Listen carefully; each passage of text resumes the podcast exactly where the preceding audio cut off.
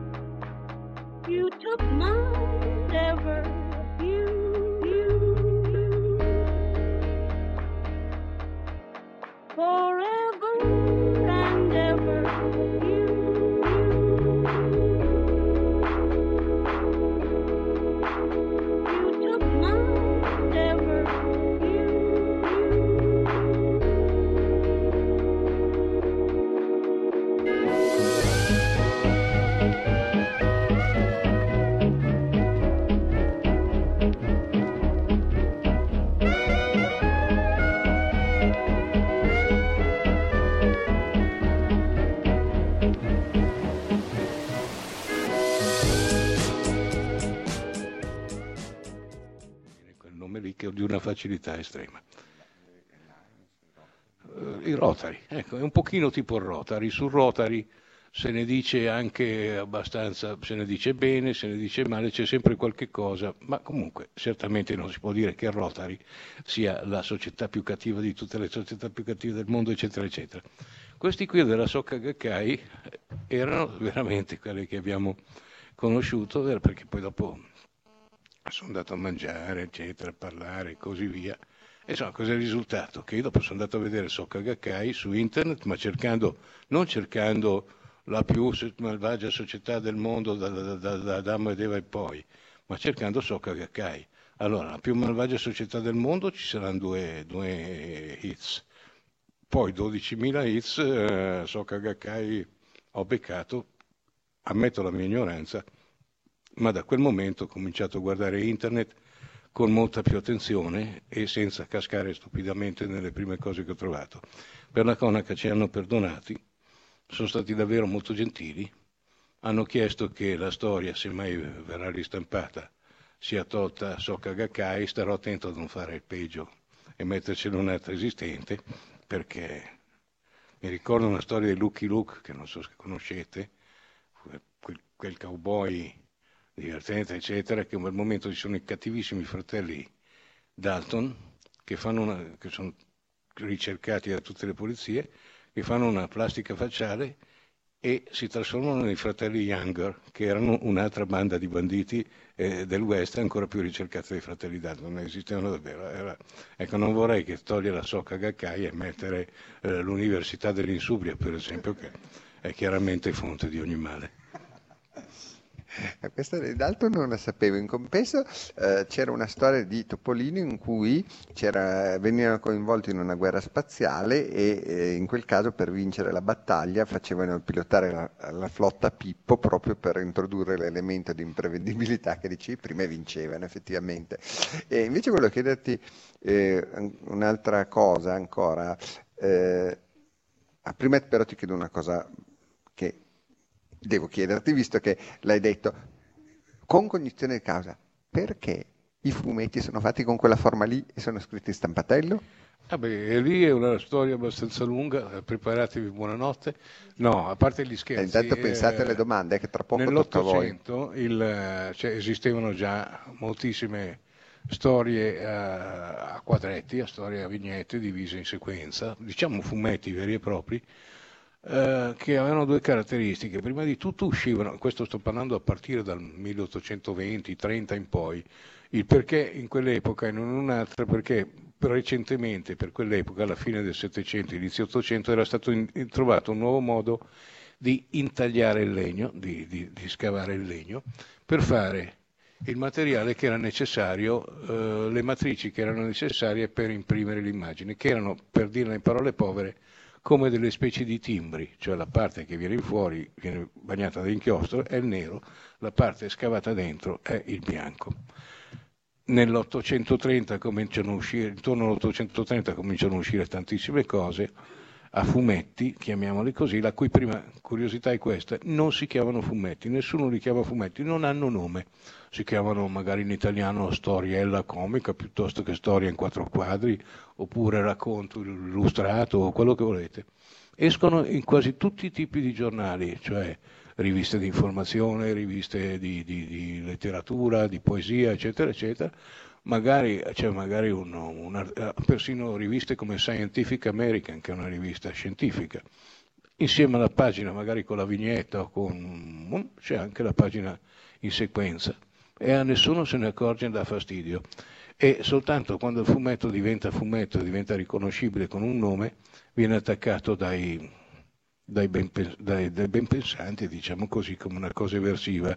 Questo per dire come il nome e la collocazione spesso valgano a cambiare la valenza di un prodotto, anche se il prodotto è assolutamente lo stesso, ma soltanto il nome ha una forza incredibile, il nome. Eh, più forte appunto della qualità intri- stessa del progetto.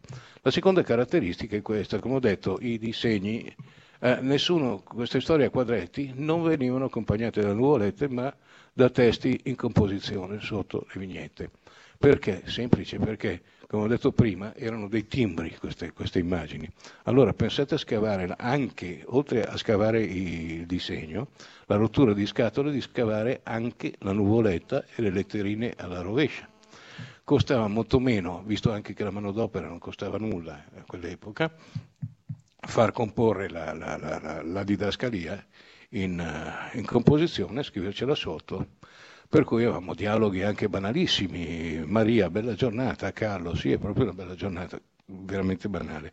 Beh, a parte eh, cosa succede? Verso la fine del XIX secolo, dell'Ottocento, insomma, si inventano dei sistemi chimici per trasformare. Ah, quindi, prima come venivano fatti i fumetti?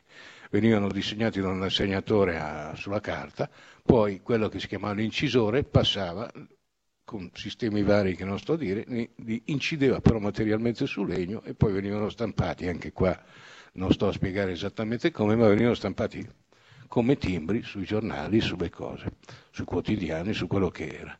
Per il momento invece è, così, tutte le illustrazioni, tutte le illustrazioni venivano fatte in quel modo, così o in litografia con altri sistemi, comunque però eh, non ci interessa. Eh, alla fine del secolo invece vengono inventati dei metodi fotografici per fare questo lavoro. Per ottenere la matrice si, ottiene fotograficamente, cioè il disegno fatto dal disegnatore viene fotografato e senza passare per altre mani diventa, diventa il necessario per poter stampare il disegno stesso. A questo punto è più comodo far fare addirittura la, la scrittura del fumetto da- dal disegnatore stesso, perché non c'è neanche da comp- non c'è più bisogno di comporla, la scrivi sulla vignetta, non c'è da faticare come, come prima che dovevi scavarla, fa tutto la, la fotografia. E allora ecco che cominciano a essere popolari i fumetti, non è che non li avessi mai usati nessuno, ma erano faticosi. Erano già state usate delle vignette con la, con la nuvoletta, ma, ma, per pochissime robe. In quel momento diventa il sistema più pratico ed economico ed ecco che, eh, che nasce il vero e proprio fumetto, però porta a una serie di problemi. Per esempio, eh, se prima c'è scritto Maria, eh, oggi è proprio una bella giornata, Carlo, sì che è giornata meravigliosa, se in una vignetta ci sono Carlo e Maria, e Carlo poniamo eh, a sinistra e Maria a destra, non ha molta importanza perché tanto capiamo chi sono i personaggi dalla didascalia, no? Pensate invece adesso che devono parlare con il fumetto. Se quello che parla per primo è a sinistra, si crea la strana cosa complicata, che parla per secondo, volevo dire, è a sinistra, si crea la complicata cosa che si invertono i, le pipette dei fumetti, insomma è sgradevole a vedersi. Eh, quindi i disegnatori hanno dovuto inventare una nuova eh, grammatica della narrazione, cioè una narrazione che tenesse conto che i personaggi, si, anche, so, che i personaggi dovevano parlare da sinistra a destra quindi dovevi ricostruire la vignetta anche in base al dialogo tra i protagonisti. Quindi c'è stata già una prima resistenza, perché non lavoro di più. Seconda resistenza, il disegno dei fumetti. Allora, io, come dico, eh, è mezzo secolo che suona molto bene che faccio i fumetti e credo di aver conosciuto non più di cinque persone di cinque disegnatori anche bravissimi che sanno scrivere bene un lettering eh, bello, no? Legge, leggibile. Mm, non è vero che chi sa disegnare bene sa scrivere, sa fare bene anche il, la fumettatura. Spesso è brutta, storta, eccetera, eccetera. Allora c'è della gente apposta, e adesso si fa in elettronica, che fa le letterine. Ecco, quindi i primi, fum- i primi autori di fumetti gli hanno detto anche hanno dovuto cambiare la grammatica di narrazione e poi fare anche i fumetti, come li fai maiuscoli, li fai minuscoli, li fai eh, bustrof- no, bustrofedici, non, cioè così non li ha mai fatti nessuno, ma li fai che seguono la forma della nuvoletta, come fai la nuvoletta così via. Anche lì poi è stato scelto il maiuscolo perché? Perché ehm, è più facile da, da, da, da, leggere, da leggere, si impastriccia meno che un maiuscolo minuscolo. E qua dopo faccio un'altra digressione come mio solito. E quindi è stato scelto il maiuscolo, sono state scelte alcune forme di nuvolette, è stata scelta addirittura una semiotica della nuvoletta, perché la forma della nuvoletta ha di per sé stessa una funzione. C'è la nuvoletta, per esempio, quella fatta così, vuol dire che uno sta pensando. Mm, ricordo che tra le primissime nuvolette strane, proprio inteso 1901-2, c'era una serie interpretata da un bambino e tutti i bambini di quella serie parlavano con una nuvoletta che era tratteggiata, per così dire. E quindi capivi che quello era il parlare del bambino, ma non c'era scritto che era il parlare del bambino, lo capivi dalla forma della nuvoletta, quindi c'è anche una sua semiotica. Eh, non ricordo più cosa ho detto che avrei Devi detto. fare una digressione? Eh, ma ho dimenticato la digressione. L'hai detto mentre stai parlando di maiuscolo e minuscolo. Ah sì, maiuscolo e minuscolo, è vero. Eh, ad esempio, i miei genitori, quindi non so i vostri, e quindi stiamo parlando di eoni eh, indietro, secoli addietro, e, e moltissimi altri genitori di, di, di, di bambini della mia generazione dicevano non leggere i fumetti perché oltre a farti diventare scemo, ignorante, eh, ingobbito, insomma avevano tutti, tutte le caratteristiche negative altri hobby che avevamo noi giovinetti, molto, molto diversi, non ci facevano diventare delle occhiaie, eccetera, eccetera, ti facevano anche diventare cieco. Ma perché cieco? Quale ragionamento? Per quale ragione cieco? E non ho mai capito finché un giorno mi è venuta una strana cosa che ho capito per combinazione con scrivendo al computer, ho copiato una frase, non mi ricordo cosa, e l'ho trasformata tutta in maiuscola senza volere. Beh, provate a una frase, a prendere una frase senza vedere la frase prima, trasformarla in maiuscolo con Word o con qualche altro strumento e a leggerla. È faticosissimo per noi leggere, eh, leggere una frase in maiuscolo stampata, perché? Eh, siamo abituati al maiuscolo minuscolo che ci conduce da una parola all'altra, invece maiuscolo crea tanti, provare per credere, crea tanti piccoli saltellamenti eh, ottici mentali a cui non siamo abituati. Chi, fa, chi legge fumetti magari è un pochino più abituato di un adulto, di uno che non li ha mai letti a questo tipo di cose, ma attenzione che il fumetto è scritto a mano, invece la cosa in composizione è scritta a, a, a, a caratteri di stampa, per cui è un pochino diversa.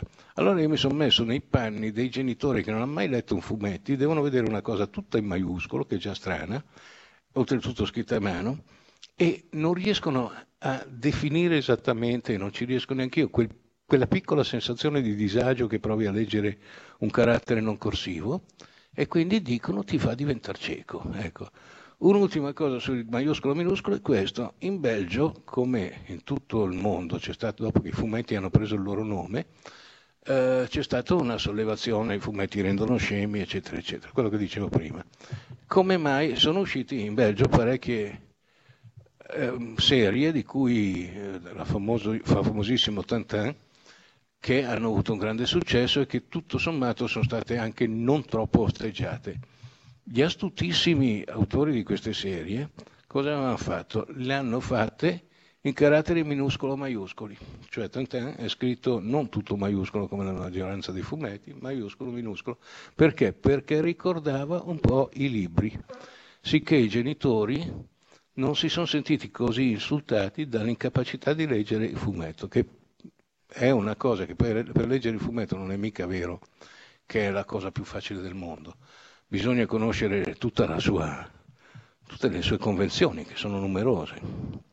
Io ho avuto un, un ex ex suocero, nel senso che era ex perché poverino è morto, e ex perché mi sono divorziato, eccetera, ed era una persona molto simpatica, veramente molto molto simpatica, che tra parentesi, tu che li conosci, mi si ero ispirato per il conte degli aristocratici, era lui insomma. Dopodiché quest'uomo che aveva parecchi anni, eh, per curiosità aveva cominciato a leggere dei fumetti, no? per perché, perché sapeva che li facevo, voleva vedere, era un uomo tra l'altro colto, molto colto, e lui non riusciva a capire certe cose.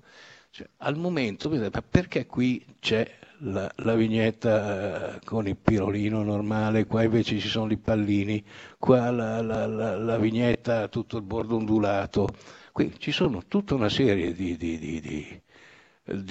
mm, di, di, di, modismi nel fumetto che bisogna conoscere, quindi non è poi così semplice il, uh, avvicinarsi al, al, fumetto. Dunque, ultima domanda prima di passare la parola al pubblico. Beh, ovviamente questo è, è dovuto a questo punto, sa come è nato però Martin e che lavoro di preparazione c'è dietro, eccetera. Mm. Allora, Martin Mistero è nato nel 75 come idea, perché in quel momento andavano molto di moda i libri di, di, di Peter Colosimo, che mi piacevano molto, ed erano libri che parlavano di, di, non so io, gli extraterrestri sono stati sulla Terra e hanno fondato, eh, erano cose a cui non credevo, se devo essere sincero, però le trovavo molto, molto affascinanti. Chi ha, come sono state costruite le piramidi, in generale c'entravano sempre gli extraterrestri che sono venuti qua a far tutto. Dopodiché, eh, avevano un loro fascino. Ne avevo trovati poi degli altri, perché anche Colosimo si era ispirato a un francese che si chiamava Charroux, e anche lì altre cose di questo genere. Poi c'erano Powell e Berger, insomma c'era stato un piccolo momento di moda di questo tipo di libro. E allora ho pensato molto banalmente che forse era possibile fare un personaggio che si occupasse di questo tipo di, di, di, di misteri, tra virgolette. Ehm, subito ho voluto Mm, ho, cercato e ritengo che sia opportuno, e sono contento di averlo fatto, di distinguere molto il fatto fantasia, fantastico, allora mi sta benissimo dire che c'è Atlantide, che ci sono i dischi volanti, se ci sono, e quello che è la realtà o quello che sembra la realtà, cioè non mi va di far credere alla gente alcune cose che, a cui non credo e che secondo me non sono vere.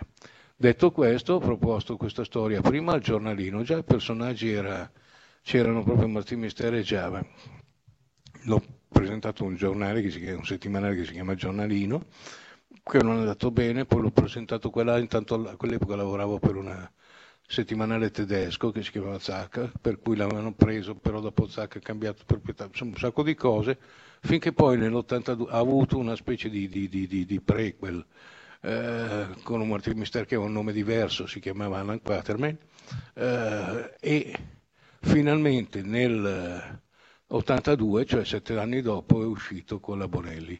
In questi sette anni non, nessuno deve credere che io abbia passato le mie nottate a pensare a Martin Mister. Mm, facendo questo lavoro, quello di sceneggiatore, soprattutto allora, adesso magari te- sono, i tempi sono un po' diversi, vabbè, se non andava quello ne andava un'altra. Se c'era un'idea che uno riteneva buona, nel mio caso ritenevo Martin Mister un personaggio con qualche potenzialità, Boh, ogni tanto ci si riprovava, quindi ci sono voluti sette anni di gestazione, ma non sono sette, sette anni di sofferenze, per questo sono banalissime cose. Per quale ragione l'ho scelto? Beh, semplicemente sia per, per, l'ho detto prima, perché mi sembrava che potesse essere interessante e di fatto lo era, sia anche per mettere un po' frutto una grossa biblioteca che ho io che si occupa un po' di tutto. Eh, soprattutto adesso si occupa di cacciarmi di casa perché sta invadendo ogni angolino. Eh, a, a, quell'epoca lì, tra l'altro, non c'era internet, che in certe cose, no, in tantissime cose è veramente preziosa, per cui se volevi un'informazione dovevi comprarti un libro o andare in biblioteca, magari non c'era, ma così più presto a comprare un libro, per cui c'è stato un momento che si è creata proprio una situazione che, da cui non riesco a tirarmi fuori, sono come le buche di Roma. E, e lì ho, ho fatto questo personaggio che all'inizio appunto era un pochino davvero si occupava dei misteri alla Peter Colosimo, dopo però mi sono reso conto che ripetita stufante a furia di grotte che crollavano e cose di questo genere stava diventando un po', po noiosetto già agli albori già agli inizi, e lì ricordo benissimo, e racconto questo fatto perché ha molto a che vedere con i, con i fumetti e la narrazione seriale, eccetera. Seriale vuol dire innanzitutto, come ben sapete, che ogni mese deve esserci una storia nuova, quindi non lo puoi far morire la storia numero 3, se no di storie non ce n'è più. E poi devi anche creargli degli spinotti che ti permettano di andare avanti a lungo. Cioè magari se tu fai la storia di un grande truffatore, ci hanno tentato varie volte alla, alla, televisione, il truffatore, al di là del personaggio che spesso è antipatico perché truffa le vecchiette, ma il truffatore di genio è un personaggio simpatico. Ricordo che lo fece una serie Tony Curtis. Bene, e, e dopo, sei, dopo, sei, puntate tu non sai più cosa fare perché il truffatore una volta fa questa gabbola nata, e poi il resto sono tutte ripetizioni. Aristotele diceva che c'erano soltanto, mi pare, 25 situazioni tragiche. Io ho provato a contarle, sì, sono proprio 25, non me ne è venuta in mente nessuna. Ecco, non si possono fare cose che si autobloccano, per cui il fumetto, eh, allora, nella progettazione di Martin Mister stava diventando pericolosamente auto, autobloccante. Un giorno ero, mi ricordo una mattina che non sapevo proprio come iniziare una storia, allora mi sono alzato da, da, da allora dalla macchina da scrivere, no, no, dal computer. E allora prima mi sono fatto il caffè, poi mi sono riseduto, poi dopo sono andato a lavare la tazzina perché non sapevo cosa fare, poi sono riseduto, poi dopo sono andato a lavare il cucchiaino, mi sono fatto un altro caffè e ho cincischiato per una buona mezz'ora ora o qualche era. Questo cincischiamento dico, eh, però Siccome Martin Mistero è uno che nella narrazione è uno che scrive i suoi resoconti dei suoi viaggi, facciamolo avere anche lui dal punto di vista eh, proprio nella narrazione. Ovviamente lo mettiamo, lo metto in una maniera narrativamente gradevole, no? E quindi ho, cre- ho, modificato questo carattere un po' alla James Bond de Noartri a, a, a un personaggio molto più umano, se vogliamo è che lì è lì che tira tardi, non sa come fare, però si sente in colpa perché è in ritardo eh, e così via. Ed ecco che Martin Mister ha assunto un carattere più umano ed è divenuto secondo me un personaggio. Eh, la riprova è proprio che ha resistito, anche se le storie non sono più tanto belle, eccetera, eccetera, ci non ho più tanta voglia e via dicendo. Infatti la forza del, del prodotto seriale, secondo me, sta nel personaggio.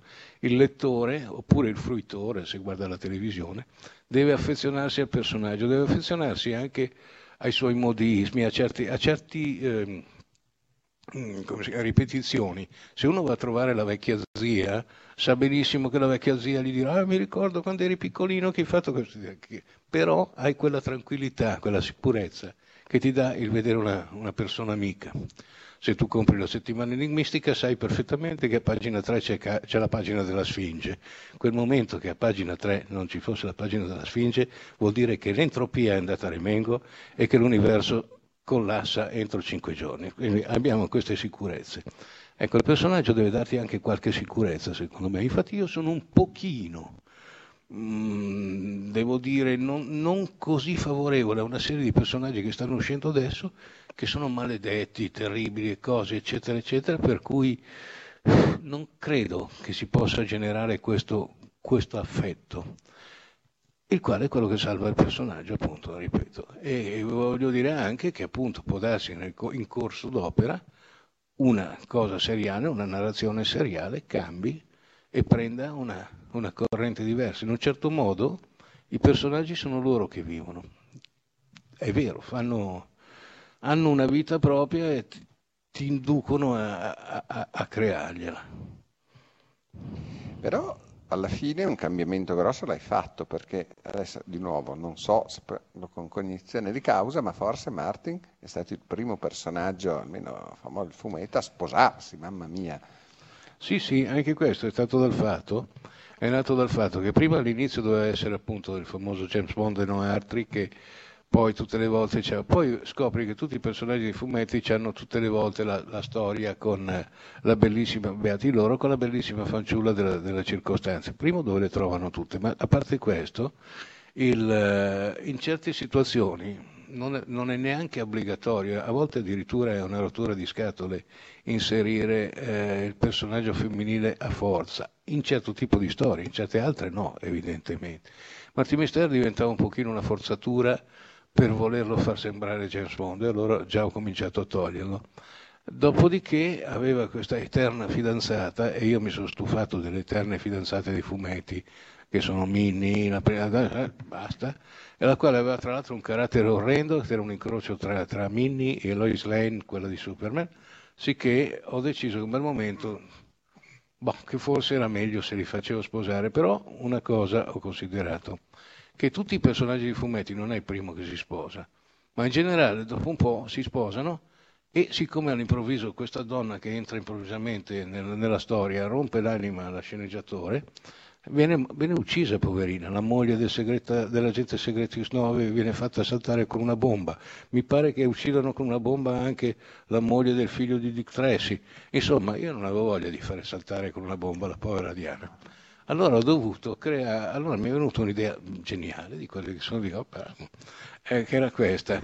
In una certa storia c'è un momento in cui Martin e Diana, intesa ancora come sua fidanzata, hanno una specie di crisi eh, dovuta a mille questioni. Poi dopo gli succede un, una serie di fatti per cui si rivedono, si rincontrano e dice Martin, io non sapevo assolutamente che cosa, o forse lo sapevo, poi anche di questo parlerò rapidamente.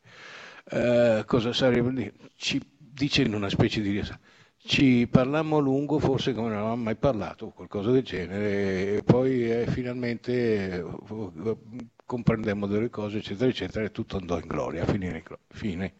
Passano quattro anni, ah, i lettori, tra l'altro, io non so perché, ogni incontro di questo tipo, tutti i lettori, eh, ma perché non si sposano? Come a dire, ma pubblici peccatori, maiale, queste cose, ma perché? Sono, sono tutti lì che... Ecco, era, Martin Mester era diventato pubblico peccatore. A questo punto, per festeggiare il decimo, il ventesimo anniversario, sì, il ventesimo anniversario, dico, facciamo che si sono sposati, ma non si sono sposati, non si sposano nel numero del ventesimo anniversario, dichiarano di essersi sposati annunciano che hanno, si sono sposati dieci anni prima o sei anni prima o quello che era. Infatti ho controllato che da quella famosa storia che ho detto un attimo fa non c'erano stati più accenni a matrimonio, a fidanzamenti, non ho più parlato del tema. Questo garantiva ai lettori che beh, eh, avevano assistito per sei anni a una coppia sposata senza accorgersene, quindi adesso se ne erano accorti ma non cambiava nulla lo stesso, erano sempre loro. Ho evitato a Diana di saltare per aria o essere uccisa da un killer e, e le cose sono andate a finire.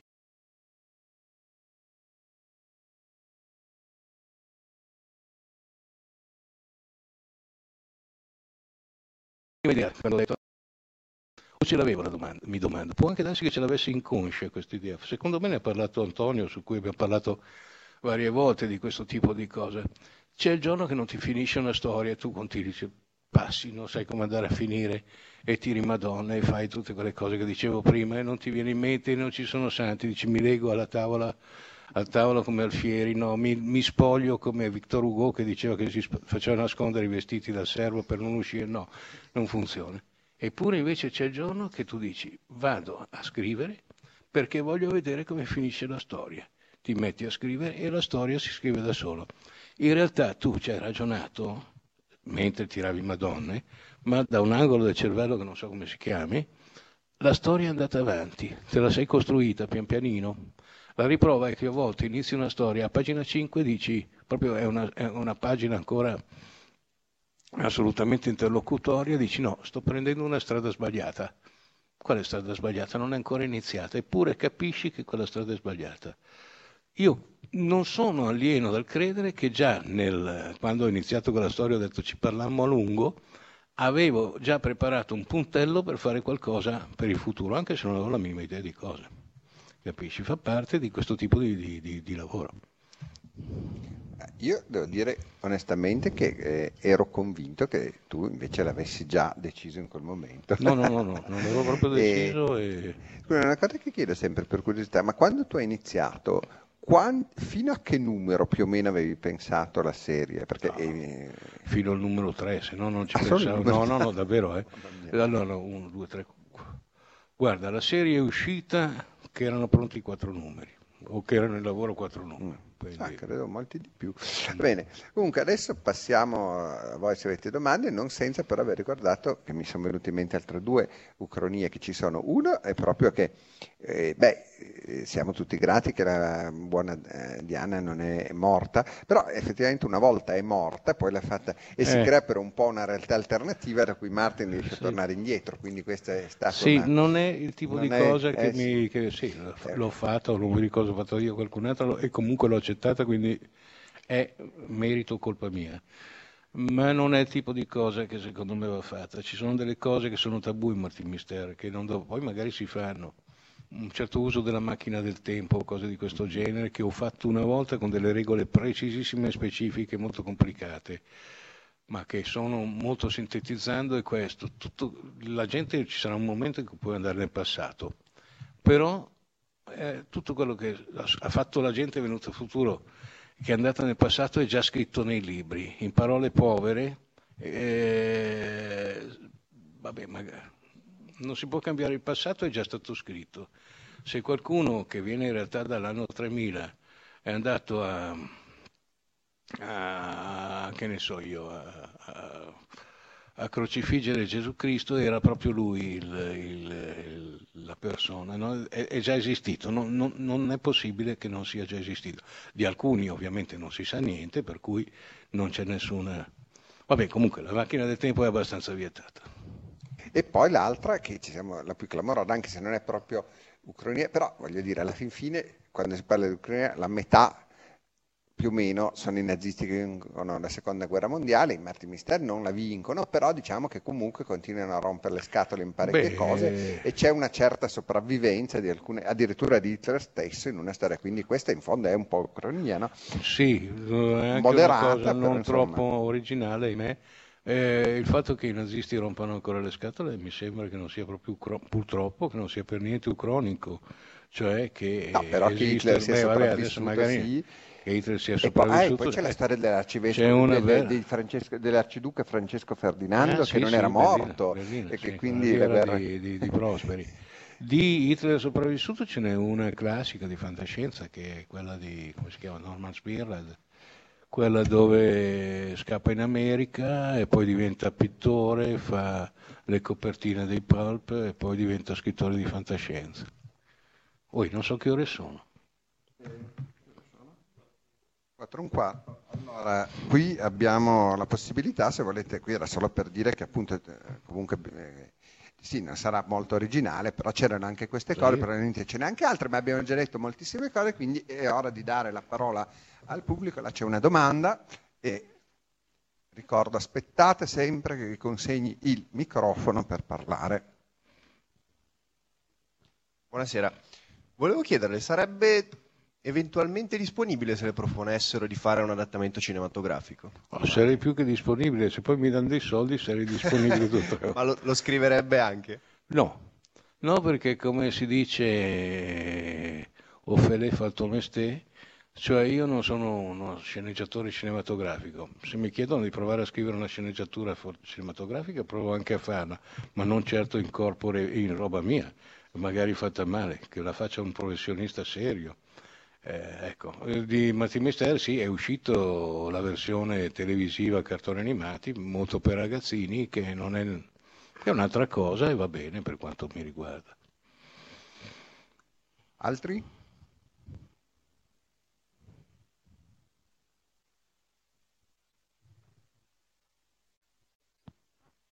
Allora, Martin Mister spazia molto fra, fra vari generi, fra vari misteri, eccetera eh, dove prende le ispirazioni per tutte queste storie? Eh sì, è la bella domanda, perché le ispirazioni mi vengono sempre di meno con il mio grande giramento di scatole perché ne ho fatte troppe, però in effetti gli stimoli sono davvero infiniti per queste cose, perché l'ispirazione è il, cioè l'idea di base, basta leggere un libro, un giornale, viene in mente di tutto. L'altro giorno ero a Trieste al Festival della, della Fantascienza e lì di idee me ne saranno venute dieci, idee di base. Il problema è poi lavorarci intorno e dargli una forma che non faccia schifo, ecco, che ogni tanto invece adesso fa un po' schifo, secondo me. Poi ci sono le idee su comando, che sono quelle che ancora mi divertono molto, perché sono una sfida. Ad esempio ho dovuto fare una storiella su Arcim... una storiella dico nel senso perché è molto breve, su Arcimboldo, il, il pittore, no?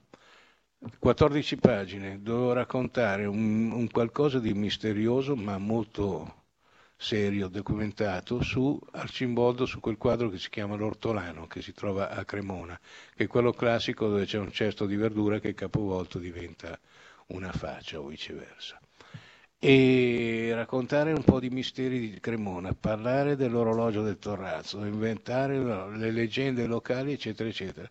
Bene, sono riuscito a farcelo in 14 pagine, ovviamente per fare 14 pagine di questo, come tempo e fatica, ne puoi fare 40 normali, perché devi continuamente cesellare e togliere l'inutile. E tra l'altro scopri che l'inutile è come l'acqua delle meduse, cioè circa il 99% o giù di lì.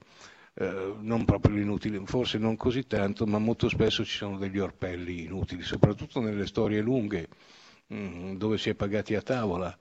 Mm, per cui adesso hanno dei limiti, ma prima potevi andare avanti per 300 pagine e allora noi fumettari eh, dalla Bonelli beh, andavamo avanti ad libitum proprio, un po' come gli antichi, gli antichi, i vecchi autori di feuilleton che venivano pagati a riga e allora Dumas inventava il, il servitore che, che, che, balbettava, l'altro inventava così per, per, per, essere pagati a riga, no?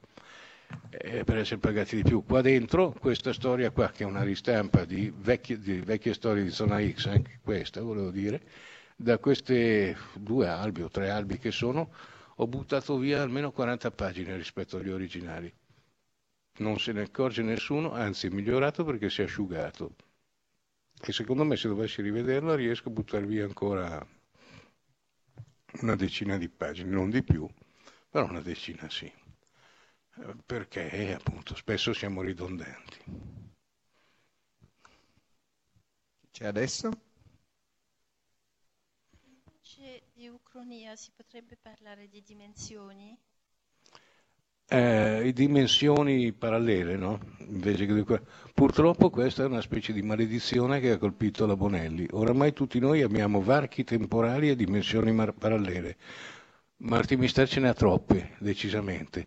È un continuo dimensioni parallele. Quando non si ha, io ho sempre paura adesso, al solito, di, di aprire il solito armadio invece che Melrose Place di trovarci il varco per una dimensione parallela. Eh, sono molto sono affascinanti fino a quando, come tutto, eh, quando, quando, quando ce n'è troppe si esagera un po'. Effettivamente adesso con il fatto che la teoria delle stringhe, eccetera, eccetera, ammette anche scientificamente la, la, la, la, presenza di altre dimensioni, anche se non ho capito esattamente cosa voglia dire dal, dal punto di vista scientifico, eh sì, è ancora, è ancora venuto più, tra virgolette, di moda però io cerco per quel poco che posso di dimenticarlo, di, di, non, di, non, di evitarlo. Però continuo a caderci eh, perché è un espediente veramente comodo effettivamente e anche affascinante, molto affascinante. E credo, attualmente credo che neanche, se può consolarti, credo che neanche i teorici delle stringhe sanno esattamente cosa vuol dire perché la teoria è ancora molto, sì, molto ipotetica. Dei, quindi, però, però ehm, eh, eh, c'è, eh, c'è, qualche altra domanda? Sul... Sì, là, perfetto. Ehm,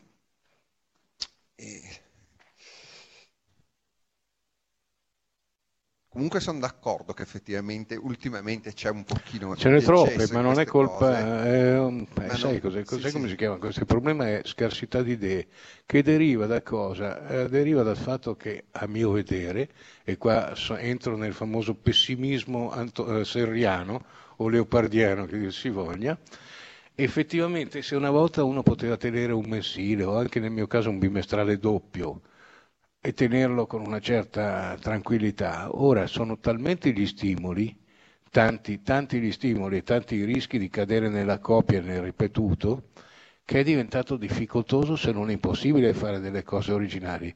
Allora all'ultima ci metti dentro il colpo di magia, la, la- la- la- spada magica, le- le- le- le dimensioni parallele, perché non sai più come andare avanti. Io invidio moltissimo i francesi che hanno un mercato che permette loro di uscire magari una volta ogni due anni e gli autori bravi, perché non succede a tutti purtroppo, riescono a guadagnare bene lo stesso, non, eh, caricando, non caricandosi con questa specie di Moloch che è la, che è la- la- la produzione mensile. Però, va bene, ringraziamo anche il cielo che c'è questa qui da noi, però crea questo tipo di, di casino, di, di- di- ripetitività. Buonasera, io Buonasera. mh, volevo mh, chiedere qualcosa riguardo alla- al ritmo nel fumetto, cioè la scansione visiva. Facendo un parallelo con il cinema, negli ultimi vent'anni il il ritmo visivo si è molto accelerato. Si potrebbe dire la stessa cosa nel fumetto di oggi? Allora, no? nel Martin Mister direi di no perché, perché no, perché un talking head, come lo chiamano, cioè testa parla- teste parla- talking heads, teste parlanti, e quindi non ha aumentato i, i ritmi.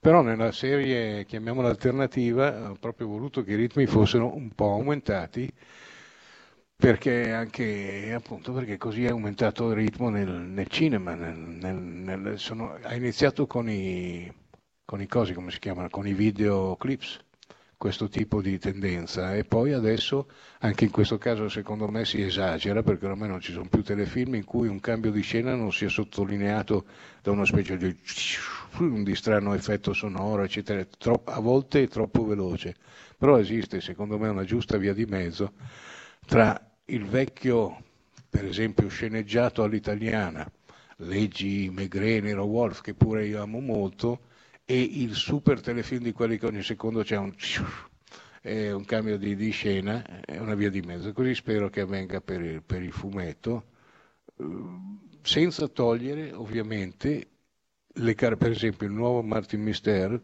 quello alternativo, dovrebbe possedere, possederà tutte le caratteristiche di quello vecchio, cioè una persona, un quote, quello che dicevo prima, però tutto raccontato con dei ritmi diversi, spero. Spero che venga bene, voglio dire, che piaccia.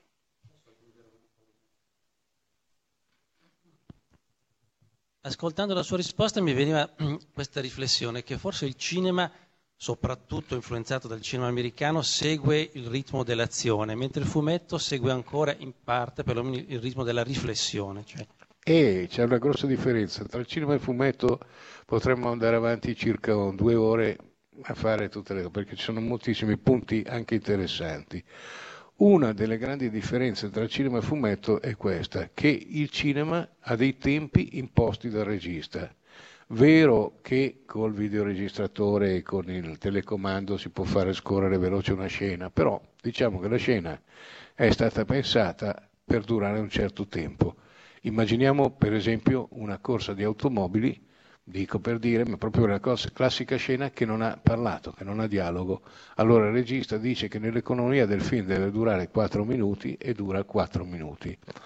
Se noi prendiamo, ehm, allora, mentre vale il paragone che per esempio una scena di dialogo equivale un minuto a due pagine a fumetti, poniamo, ecco che improvvisamente le scene senza dialogo, tutte le, le- le sequenze di pura azione, noi possiamo valutarle un numero di pagine, ma non è detto che il lettore le valuti nella stessa maniera. Io faccio quattro pagine o otto pagine di, di- di corsa di auto e c'è il lettore che magari le sfoglia in un tempo che è minore che quello io- che io ho pensato.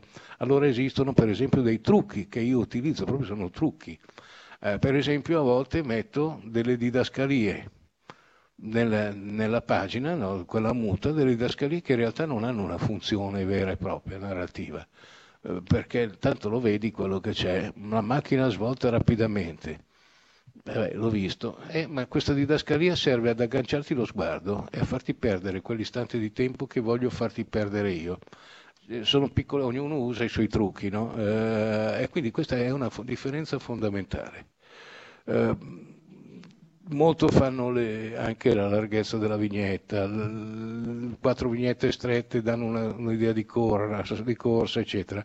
Notare che tutti questi meccanismi erano già stati inventati e collaudati da un autore svizzero-francese di Ginevra che si chiamava Topfer e che ha creato questi suoi personaggi intorno al 1830, come dicevo prima. Per cui, per esempio, c'è una sua sequenza di un, di un tizio che cade ad una nave in una certa maniera che è divisa in tante piccole vignette perché rendono l'idea di questa caduta al rallentatore in questo caso. E, e quindi fa parte del cinema, per esempio, il fumetto ha un grande vantaggio, i personaggi possono pensare, mentre al cinema il personaggio che pensa a voce alta, sì, si può fare, in generale c'è un effetto eco, se io mi muovo è brutto, è brutto, non è bello.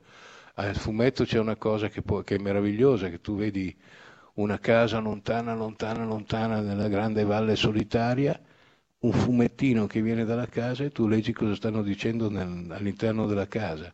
Se lo fai al cinema non puoi farla poi così lontana. Beh, esistono tante, tante differenze per cui appunto semmai l'Università dell'Insubria, fonte di ogni male come la Soka Gakkai, vorrà fare una cosa su fumetto e cinema, sono molto contento perché è un argomento che secondo me è molto interessante.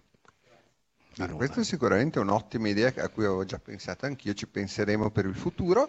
Eh, già che ci siamo, eh, poi se c'è qualcun altro ovviamente gli darò la parola, ma volevo chiederti anche una cosa, visto che par- stavamo parlando degli aspetti tecnici, eh, cioè quali sono i tuoi rapporti con i disegnatori? Perché diciamo i rapporti di Serra si riassumono nel eh, famoso detto dei Dalek sterminare, sterminare, sterminare, però eh, forse questo attiene al famoso catastrofismo serriano. Volevo chiedere se è così oppure se eh, tu hai un rapporto un po' più sereno oppure se effettivamente anche a te a volte capita di, di doverti confrontare con alcune, diciamo, trovate originali rispetto a quello che tu hai in mente. eh. No, io su sterminare no, magari l'ergastolo, ma no, ma non per... Ah, beh, non si- siamo no, lì, eh. A parte gli scherzi, non è vero.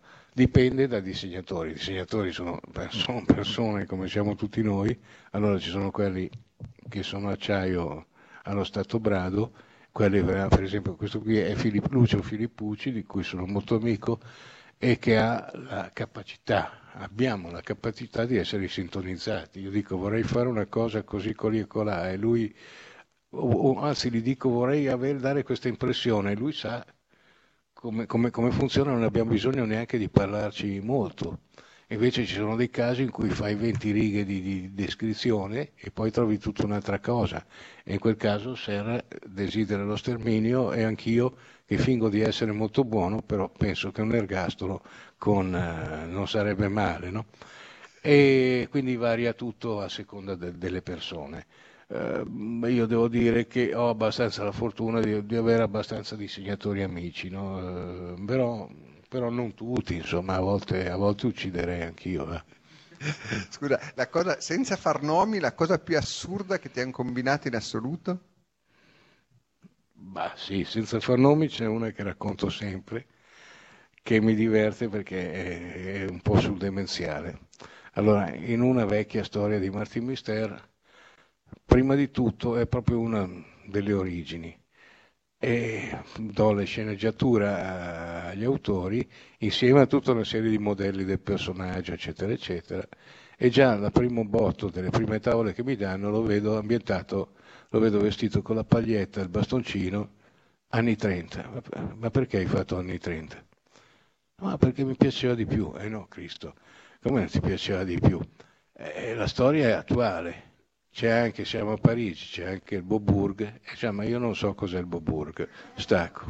Secondo questo l'ho raccontata mille volte, oramai mi, mi ascolto a sentirla dire perché è come un disco che ripeto. Eh, un'altra volta, ehm, sempre nella stessa storia, Allora, le tavole arrivano, uno a volte le confronta subito con la sceneggiatura, a volte si ammucchiano, poi a un bel momento guardi per far fare il lettering, eccetera. Arrivano delle tavole, niente problemi dal punto di vista di segno, dove c'era la chiesetta di Lambrate a Milano. Boh, mi ricordavo di aver messo la chiesa di Lambrate, ma insomma una chiesa qualunque.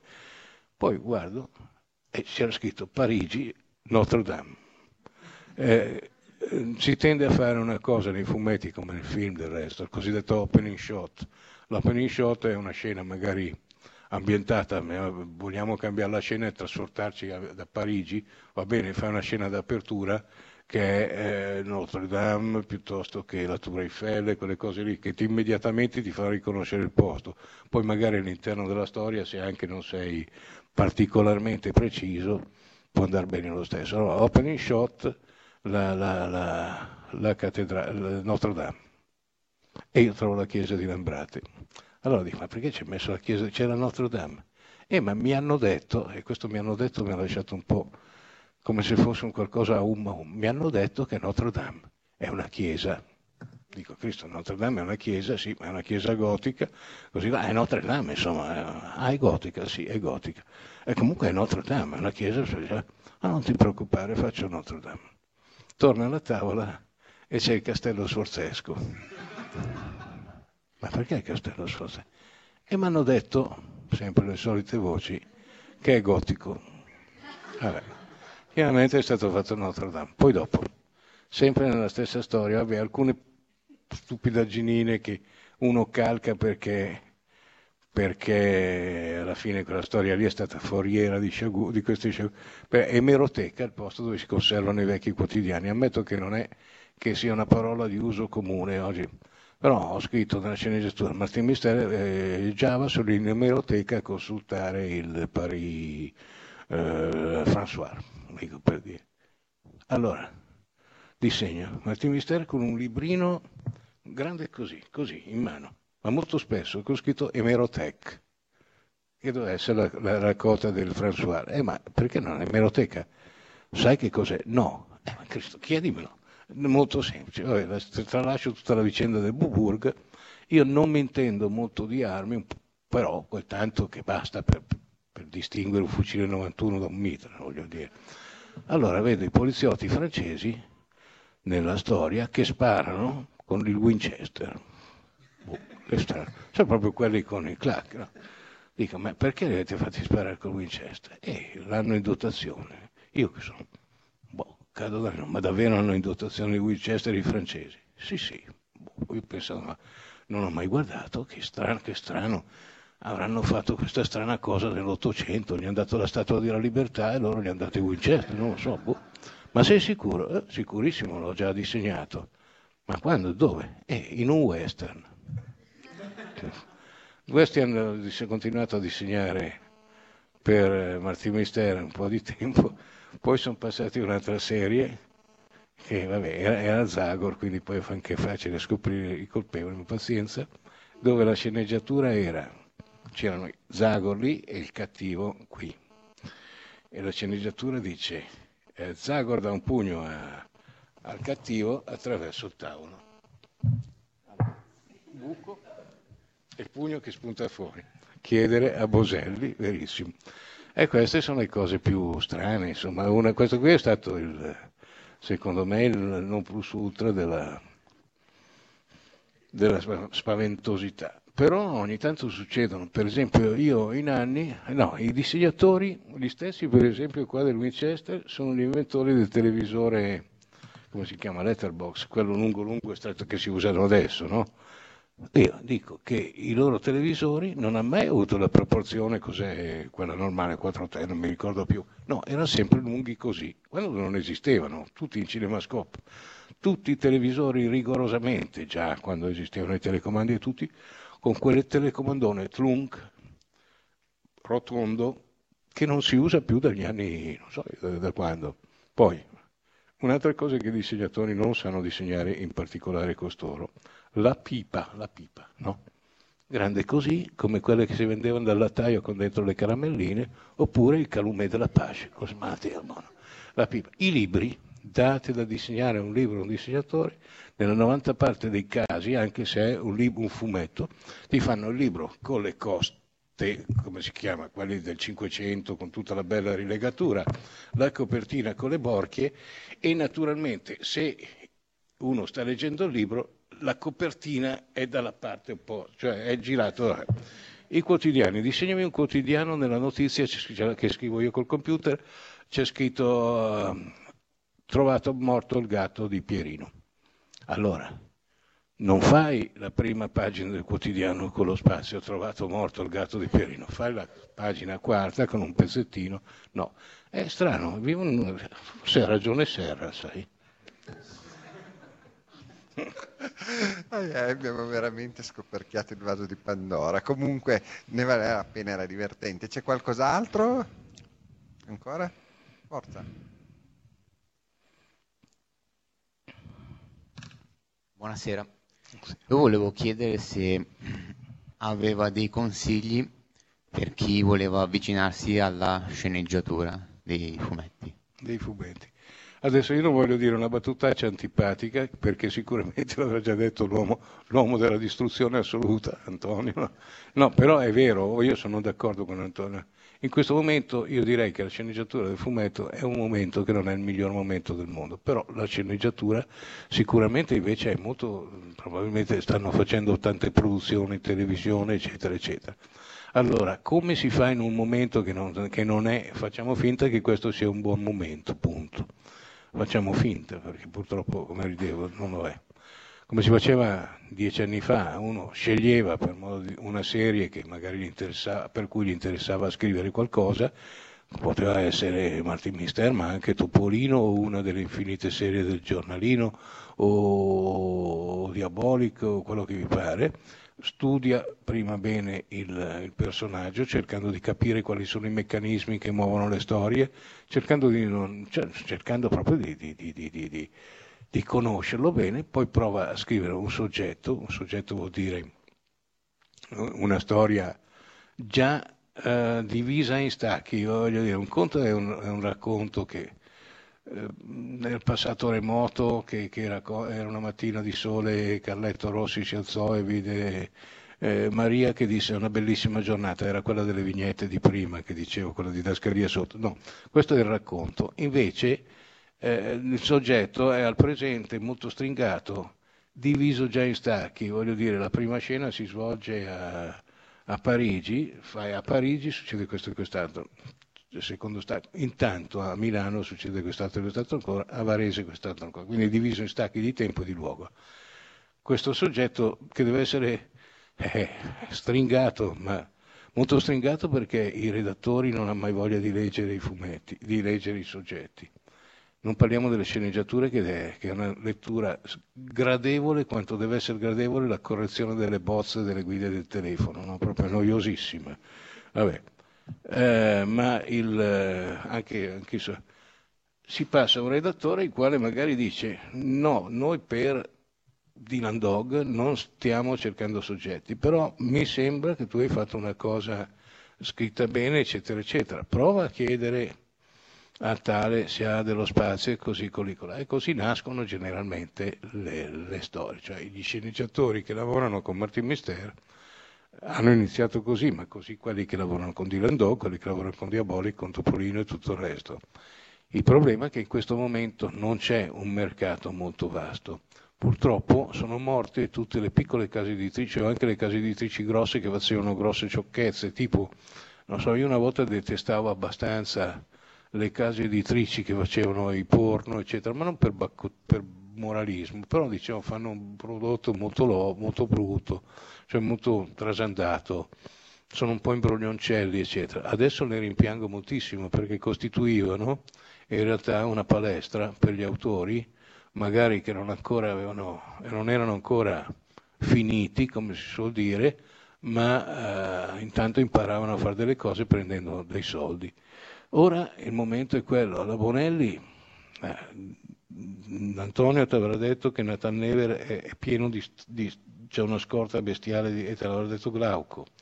Beh, vabbè, lì hanno combinato il più grande casino della storia del fumetto, stendiamo Beh, velo anch'io, pietoso, io- però. anch'io sono modestamente sono riuscito a incasinare anch'io abbastanza roba, perché molto spesso, anche se un po' scioccamente, eh, noi sceneggiatori e curatori di serie, che siamo infinitamente buoni e che ci propongono ogni anno per il premio Notte di Natale per la buona azione dell'anno, e noi cerchiamo di dare una mano, a parte gli scherzi, ai colleghi, dai, ma sì, dai, prendo la tua storia che è bella, e, e poi fa finire che ne accumuliamo un mucchio enorme e quindi bisogna fermarsi per un bel po' di tempo per, eh, per- per utilizzare le storie perché non devono rimanere lì una vita.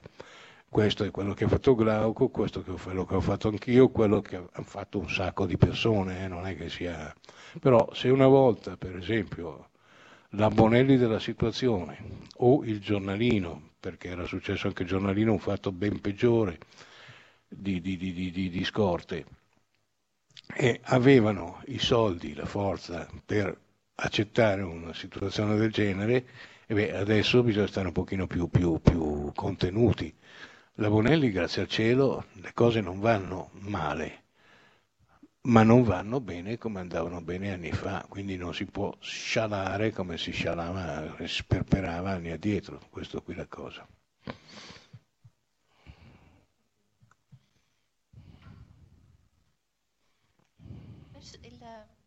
L'eroe si chiama Martin o Mar- Martin? Oh, Martin. E perché Martin, Martin Mister? Ecco, allora, il nome nasceva, come ho detto, mm, nasceva, questa, prima avevo portato i giornalini, non mi ricordo mai che, nome gli avevo dato, forse Allan Qua- vabbè. Poi l'ho portato a una rivista tedesca che usciva anche in Francia in Olanda e il personaggio avevo pensato di farlo francese, quindi Martin Mister, no? Poi invece eh, è cambiato, eh, poi ho cambiato, alla fine è diventato americano. Il mio sogno sarebbe stato farlo italiano, il personaggio, però eh, noi conosciamo troppo bene l'Italia per capire che certe cose sono impossibili, mentre gli Stati Uniti, so- gli Stati Uniti è la stessa cosa, perché non è che sia moltissimo diverso da noi, però c'è sempre un oceano che ci separa e poi gli Stati Uniti per tradizione sono ancora il mondo dell'avventura dove possono accadere delle cose. Il mio sogno, se ripeto, sarebbe stato farlo in Italia, tant'è che c'è un particolare momento nella storia di Martin Misteri in cui l'ho fatto trasferire a Firenze, come dicevo prima, proprio per accontentarmi con questa cosa. Quindi Martin Mister che poteva andare bene per, eh, per Zac e per eh, Supercell si chiamava il francese, poi dopo la cosa è morta lì perché, perché quella rivista ha fatto il passo più lungo della gamba, era un momento molto interessante e particolare del, del fumetto, per cui andavano molto bene delle riviste settimanali che, che proponevano vari personaggi, ma c'è stato un momento che questa rivista che andava bene in Germania ha voluto coe- fare una coedizione italiana e francese in due edizioni diverse, olandese e tedesca, eh, no, italiana no, eh, tedesca, e questa non è andata bene. E hanno chiuso o comunque ridotto molto le cose. È rimasto il nome Mar- Martin, Mr. Martin, Martin, Martin, noi diciamo, e alla fine eh, in realtà eh, non eravamo convinti del nome Martin Mister perché primo la gente non sa come le sa Martin, no Martin magari non l'avrebbe detto nessuno perché, eh, perché è molto francese, perché è francese la pronuncia, però magari qualcuno avrebbe detto Martin, qualcuno Mister, i tipi del Notre Dame il coso lo chiamavano Mister E per ragioni che mi sono ignoti e quindi sarebbe stato qualche problema in edicola. Abbiamo provato vari nomi, tra cui Doc Robinson, poi un altro, addirittura ho scoperto, non me lo ricordavo più, Doc Marvel, ho fatto anche le testate, poi alt- altre cose ancora. E non eravamo mai convinti, finché alla fine abbiamo, abbiamo deciso di chiamarlo Doc Robinson, anche se non troppo convinti. Ho fatto il lettering tutto con Doc Robinson del primo numero, o quello che era, anche del secondo forse, e esce in edicola una rivista che si chiama Robinson, fermi tutti perché può creare dei problemi, eccetera. A un bel momento Schiaffino, che era un amico che purtroppo, è morto, poveretto, vabbè, un amico della mio, della Bonelli, eccetera, che si occupava di queste cose, quando eravamo lì disperati a, a cercare un nome che non riuscivamo a trovare, lui ha detto ma perché non lo chiamate Martin Mister, che ve ne frega? Ma sì, va, chiamiamolo con il suo nome originale, che noi diciamo Martin Mister.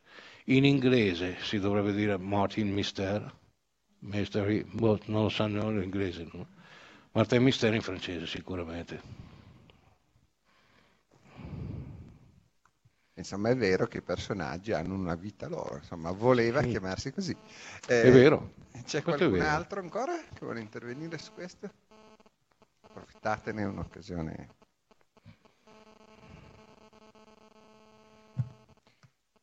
Niente. Basta? Vi, vi racconterò la storia della mia vita. da- no, eh. No, basta. No, beh, possiamo anche, insomma, direi che eh, sono già sono quasi le 5, quindi non è che eh, non c'è più niente, possiamo anche chiudere qua. Eh, devo ricordarvi una cosa, eh, chi non avesse ancora, chi ha bisogno, quelli dell'Insubria che hanno bisogno del, dell'attestato, chi non l'avesse ancora fatto, c'è un foglio là che gira, scrivetevi eh, in modo tale che poi eh, ve lo mando per eh, posta, mettete quindi la vostra posta elettronica scrivendola bene, perché uno dei mistero che nemmeno Martin Misterchero possa svelare è perché quando la gente dà l'indirizzo email lo scrive in maniera illeggibile, così poi non gli Lo arriva dico io, perché serve. scrive, scrive in minuscolo come è scritta l'email. E invece noi, la- eh, noi su queste cose siamo abituati a scrivere in maiuscolo come i fumetti. Bene, ringraziamo comunque ancora Alfredo per eh, questa bellissima chiacchierata. Grazie a tutti voi anche per la pazienza perché avete retto, mi pare, due ore. Insomma, una roba Anche di più, un pochino di più, eh, direi. Eh, bene, penso che lo riavremo in futuro ancora, visto che sembra anche lui invecchiare bene, lentamente, più le- come Martin. Speriamo che riesca a trovare anche lui il trucco eh, per eh, fare, come diceva, quattro anni per uno. Noi ci rivediamo, ricordo che comunque il fumetto eh, eh, torna ancora il 25 con eh, sempre qua alla stessa ora, fra due settimane con Federico Memola e questa volta avremo anche la disegnatrice che è la bravissima Teresa Marzia, una delle più brave, una- personalmente una delle mie preferite. Tra l'altro oggi avremmo dovuto avere anche Corrado Roy che era un disegnatore di Martin Mister, ma purtroppo alla fine eh, non ci siamo riusciti perché lui sarebbe venuto volentieri, ma era l'unico giorno proprio che aveva un impegno, ma magari per l'anno prossimo verrà buono, lui sta a Laveno, quindi anche molto vicino. E poi ricordo che concluderemo mercoledì 9 dicembre con questo incontro di taglio più scientifico, però molto interessante, anche veramente un'avventura un po' quasi alla Martin Mister, però vera, perché proprio anche la storia di come è stata fatta questa scoperta è davvero interessante. Questo sarà alle 18 nella Lamagna di Via Ravasi invece. Ok, quindi mercoledì 25, 14.30 qua, mercoledì 9, Aula Magna di Via Ravasi alle 18. Arrivederci a tutti. Avete ascoltato Fantascientificast, podcast di fantascienza e cronache della galassia. Da un'idea di Paolo Bianchi e Omar Serafini, con il contributo fondamentale e decisivo del Silon Prof. Massimo De Santo. www.fantascientificast.it, email, redazione chiocciolafantascientificast.it. Tutte le puntate sono disponibili sul nostro sito, su Apple iTunes e su Podbean all'indirizzo podcast.fantascientificast.it. Potete seguirci ed interagire su Facebook alla pagina Fantascientificast e su Twitter sul profilo Chiocciola Fantascicast. Se volete potete lasciarci una valutazione a 5 stelle su Apple iTunes ed offrirci una birra romulana o un gotto esplosivo pangalattico tramite una donazione PayPal utilizzando l'apposito bottone sul nostro sito. L'equipaggio di Fantascientificast vi augura lunga vita e prosperità e vi dà appuntamento alla prossima puntata. Io sono un elaboratore AL 9000. Entrai in funzione alle officine HAL di Verbana, nell'Illinois, il 12 gennaio 1992. Il mio istruttore mi insegnò anche a cantare una vecchia filastrocca. Se volete sentirla, posso cantarvela. Sì, vorrei sentirla. Cantala per me. Si chiama Giro Giro Tondo.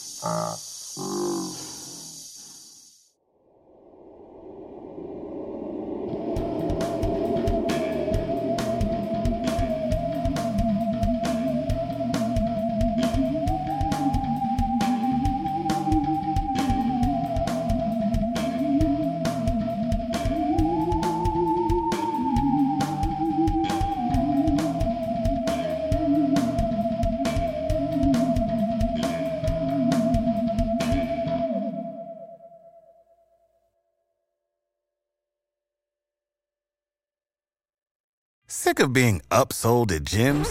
My guy, you're currently a base member. For $90 more, I can upgrade you to our Shred membership. For $130 more, you'll be a Swole member. And for just $300 more, you'll reach Sweat Platinum. At Planet Fitness, you'll get energy without the upsell. Never pushy, always free fitness training and equipment for every workout. It's fitness that fits your budget. Join Planet Fitness for just $1 down and $10 a month. Cancel anytime. Deal ends Friday, May 10th. See Home Club for details.